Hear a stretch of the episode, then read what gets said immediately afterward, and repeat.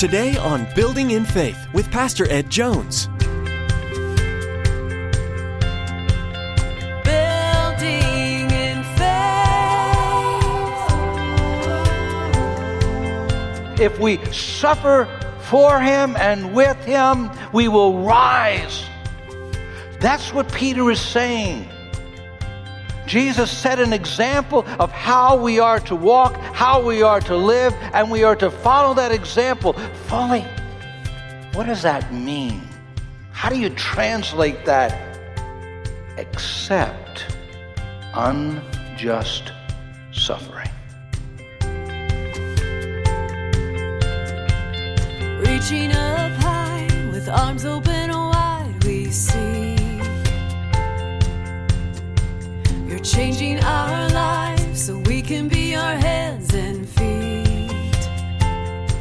Jesus was falsely accused, endured beatings, mocking, and was eventually crucified. All of these sufferings were unjust because Christ was an innocent man. However, through Jesus' suffering, the Lord was glorified and man's redemption was made possible. In today's message, Pastor Ed teaches us that sometimes God's people will be treated unfairly. However, whenever we respond to unjust treatment in a Christ like manner, the Lord will be glorified and the unsaved will be drawn to God. Now, here's Pastor Ed with today's edition of Building in Faith.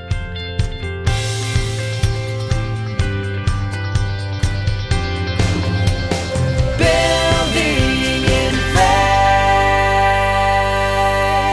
When a person holds a political office, watch your tongue. Watch how you speak.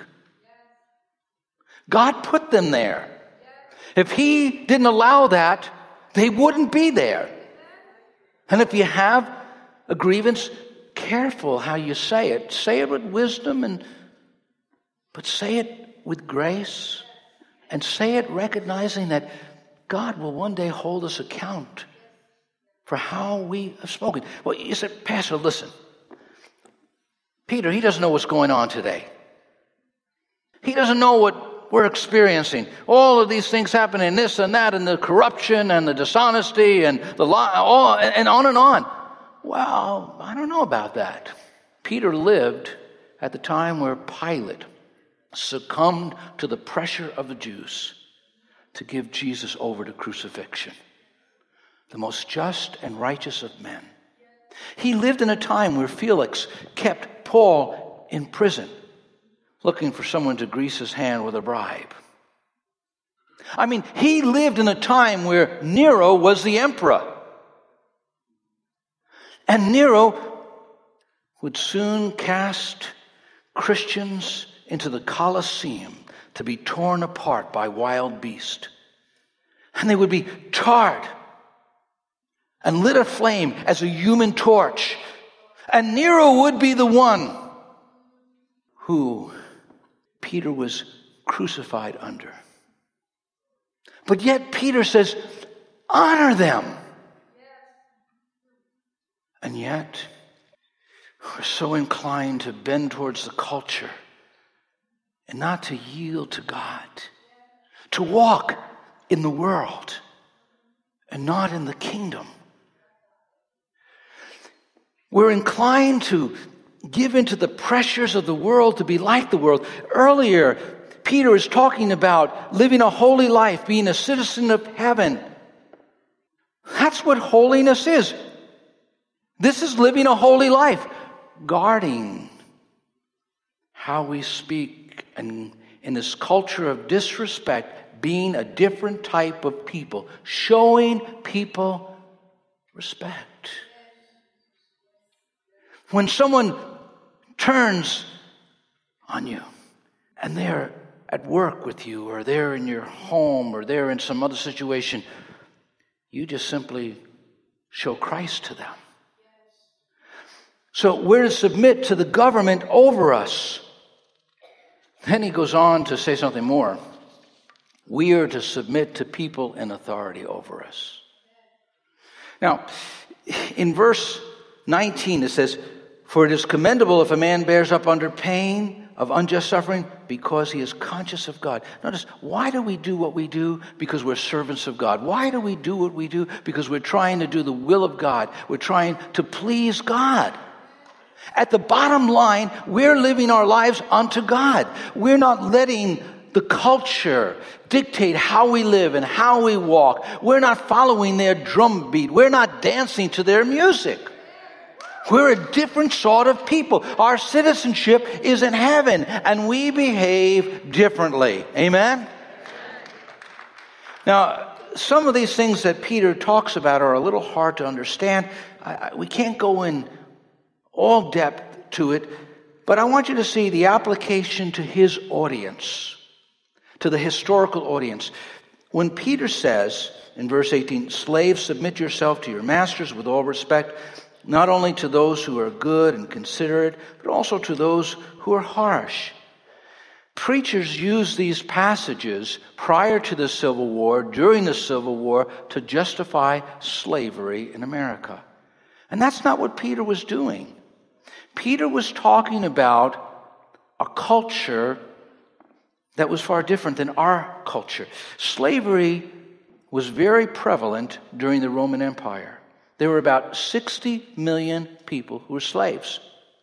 But a couple of the big differences were this slavery in the Roman Empire wasn't directed against one race, and it wasn't a permanent institution. A person, when they reached 30, often they were freed. A person could buy their freedom, or a person, because of indebtedness, could make themselves a slave. Uh, some slaves were doctors and lawyers and accountants, and uh, they lived very, very well. But Peter was recognizing under the Roman form of government that this was a reality, and he was saying, deal with the reality is there, but he was in no way condoning it. The Bible speaks actually against slavery. In 1 Timothy, Paul the Apostle writes in verses 9 to 10 We also know that law is made not for the righteous, but for lawbreakers and rebels, the ungodly and sinful, the unholy and irreligious, for those who kill their fathers or mothers, for murderers, for adulterers and perverts, for slave traders, and liars and perjurers, and for whatever else is contrary to sound doctrine. The Bible's not saying that's the lifestyle. I think if anybody modeled a biblical stance, it was Martin Luther King Jr. Our government allows peaceful protest. And they were abused in those civil rights marches. Martin Luther was, and of course, assassinated. But the way he handled himself with non retaliation, with a dream, and we remember that sermon, I have a dream. And, and those things came to pass. Thank God. And we're still on that road. We're still on that road. And I, I'm thankful for his witness. And as Christians, there's a way of doing things that the Bible talks about that we ought to follow. We can't go the way of the world. We have to go the way of Christ. What's the application of this to contemporary audiences? Well, I'm going to read again from Colossians, and this is Paul the Apostle and I'll read it again later on with the message translation. But in Colossians 3:22 it says, "Slave obey your earthly masters in everything, and do it not only when their eye is on you to win their favor, but with sincerity of heart and reverence for the Lord." Now, sometimes you feel like you're a slave at work. More and more people are experiencing their companies are demanding more and more from them. Isn't that true? I mean, it just takes more of you. And you feel like you, you're working just to make ends meet. You just, there are times that your employers are taking advantage of you. There are times that you're mistreated by someone above you, someone you should be next in line for a raise. You should be next in line for a promotion. And they just look over you because of some favoritism, and you miss out. Well, how do you respond in that? You keep on doing the right thing. You keep on walking a godly life. You keep on living as a Christian. Now, how in the world, if we're not doing right by those who work with us and work among us, when they're in a point of need in their life and they come to you and they say, Pray for me. If bitterness and hatred is in your heart, you know what you're going to pray? God, I thank you. They're going through a hard time. Turn up the fire, God. But if your heart is right, you can ask God to bless them. You're going to ask God to prosper them. You're going to ask God to help them. And, and you're going to be a witness in that situation to help them see Jesus Christ.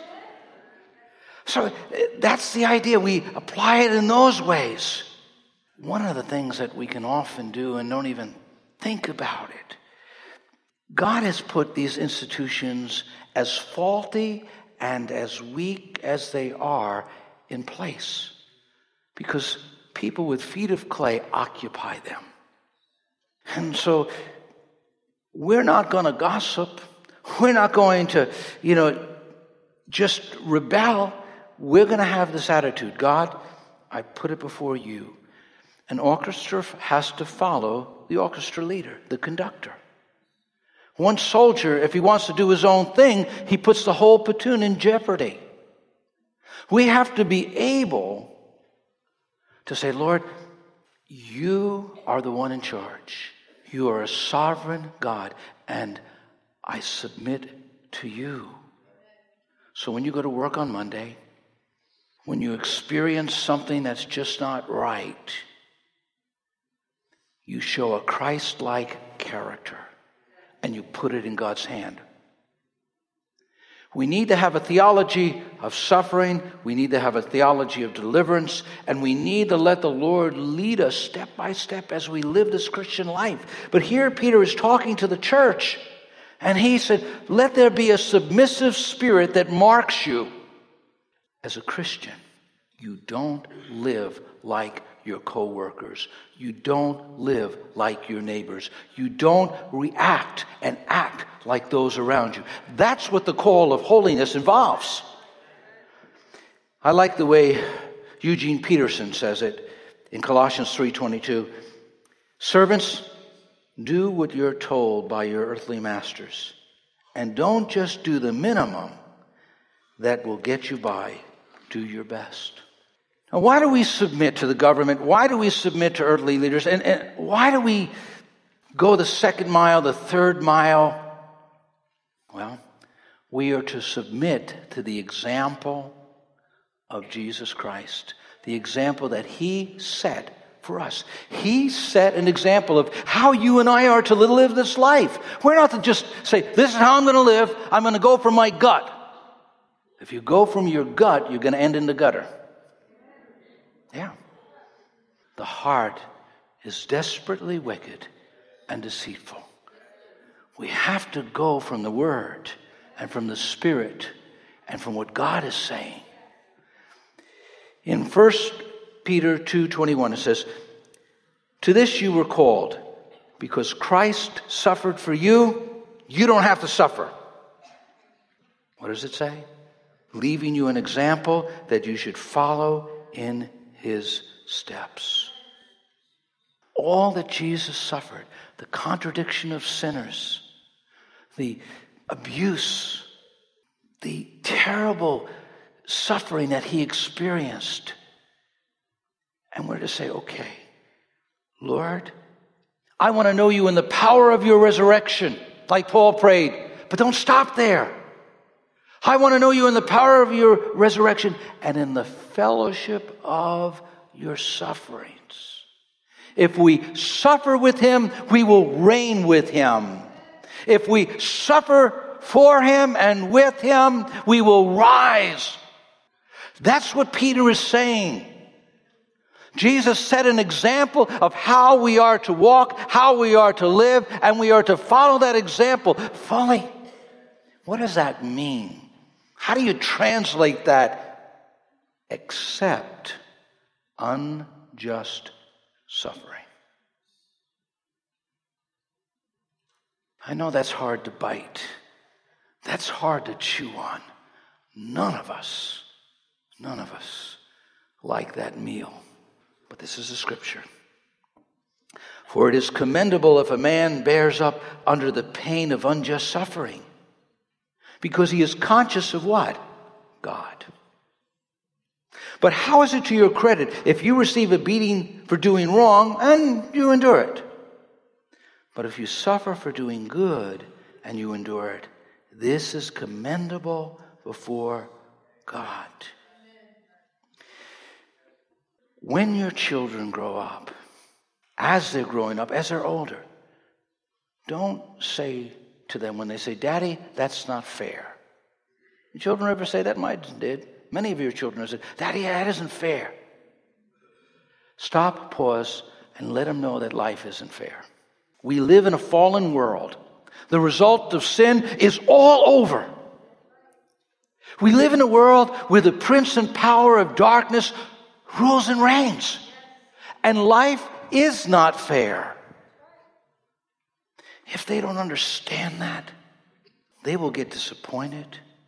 They will get discouraged. They will wonder what's happening and think perhaps the favor of God isn't on them because they're suffering.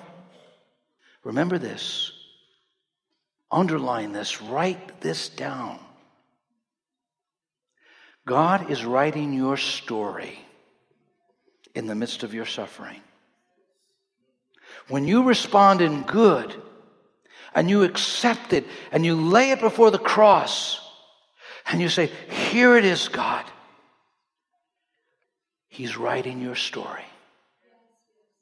You can't live a Joseph story from the prison to the throne unless you have handled unjust suffering well. Don't hijack the stories of triumph and faith out of the scriptures if you haven't walked the path of faith and obedience to God. It doesn't work. But when you take your suffering, as Peter is saying, as you take the unfair things that happen in life that come our way and you lay it at the feet, it's amazing. It's amazing how God will give you a story that will become a testimony, that will be a witness, that will bring people into the kingdom. Hallelujah. Peter says this in 1 Peter 2:23. When they hurled their insults at him, Jesus, he did not retaliate. When he suffered, he made no threats. He entrusted himself to him who judges justly. All of us know in part, understand in part.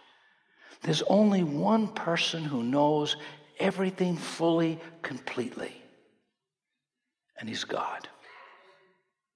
And so you give those circumstances, those situations, just like Peter is saying, when you suffer, it's right in the text. You accept that unjust suffering and you say, Lord, I want you to use this for your glory and for my good. But then there's another step in this text redeeming the unjust suffering. It says in verse 24, He himself bore our sins in his body on the tree so that we might die to sins and live for righteousness. By his wounds you've been healed. Think what Peter is saying here. Jesus took the most horrible form of death, death on the cross, an enigma, and he transformed it into a testimony. See, they thought they had destroyed Jesus' public image, and no one would follow him because he was identified with thieves on the cross. There on the cross, he died with the emblem of shame and reproach. But because he gave his suffering to God, God turned it all around. And the cross became a symbol of hope and salvation and deliverance. There's crosses on the steeples of churches and in the sanctuary of churches, and we wear crosses around our neck. It's a symbol of hope and deliverance. And so, as believers, God wants you to redeem your suffering. And so, as you silently bear, as you yield to God, as you bow before Him, what He does is He's writing the story. And more and more and more, you will look like His Son. You will look like Jesus. You will walk like Jesus. You will sound like Jesus. Paul prayed. His prayer, his heart's desire was for me to live is Christ, to die is a gain. Part of that dying is dying to self. Part of that dying is dying to our own agendas. Part of that dying is dying to the world so that we might live to God. And so Paul the apostle said, Oh, for me to live as Christ, that I might know him in the power of his resurrection and in the fellowship of his sufferings. You have a chance. You have an opportunity. Don't let the culture blind you. Perhaps you're in a circumstance where you've gone through a terrible divorce and your ex has treated you unfairly and you've got the short end of the stick. Lay it at his feet. Put it in his nail scarred hand. Perhaps you've walked in a place where you've been deeply broken. You've been treated unjustly, unfairly. Don't let it get in here. Give it to Him.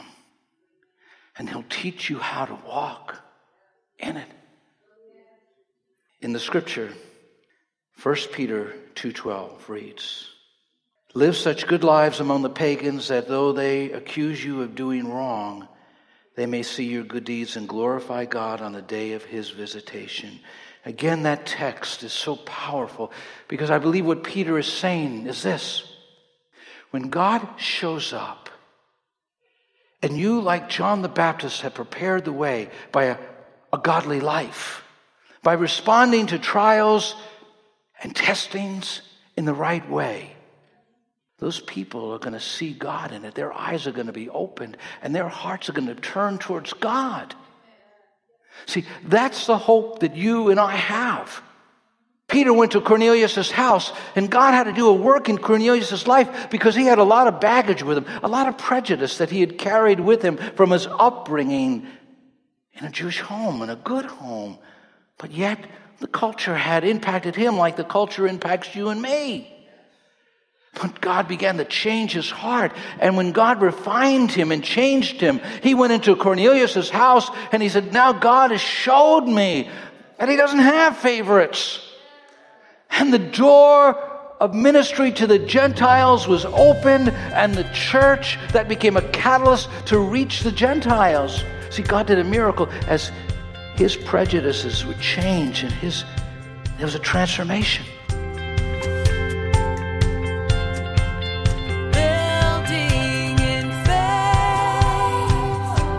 We're so glad you joined us today for another edition of Building in Faith as Dr. Edward Jones teaches through the book of 1 Peter. We hope that this message series will open your eyes to the truth of how Jesus can impact your everyday life through the highs and lows, the triumphs and the trials. If you have yet to discover just how wonderful this life with Jesus can be, we'd love to tell you more. A relationship with Jesus is the greatest relationship you will ever have. Please feel free to get in contact with us by calling 845 462 5955 if you'd like to learn more about the Building in Faith radio ministry or to hear more messages from Pastor Ed. Visit our website at buildinginfaithradio.com. There, you'll also find more information about Pastor Ed and the other staff members of Faith Assembly. Our church has weekly services on Sundays at 9 a.m. and 11 a.m., and again on Wednesdays at 7 p.m. And we'd be honored to have you join us if you're in the Poughkeepsie area. Each service is spent fellowshipping with other believers, learning more about our Savior, and praising Him for all He has done for us. Location information can be found at our website, buildinginfaithradio.com. We hope today's message has blessed you and that no matter what is happening in your life right now, you're turning to Jesus for the love and guidance you need. Please join us next time on Building in Faith Radio as Pastor Ed continues teaching through the book of 1 Peter. Your word restores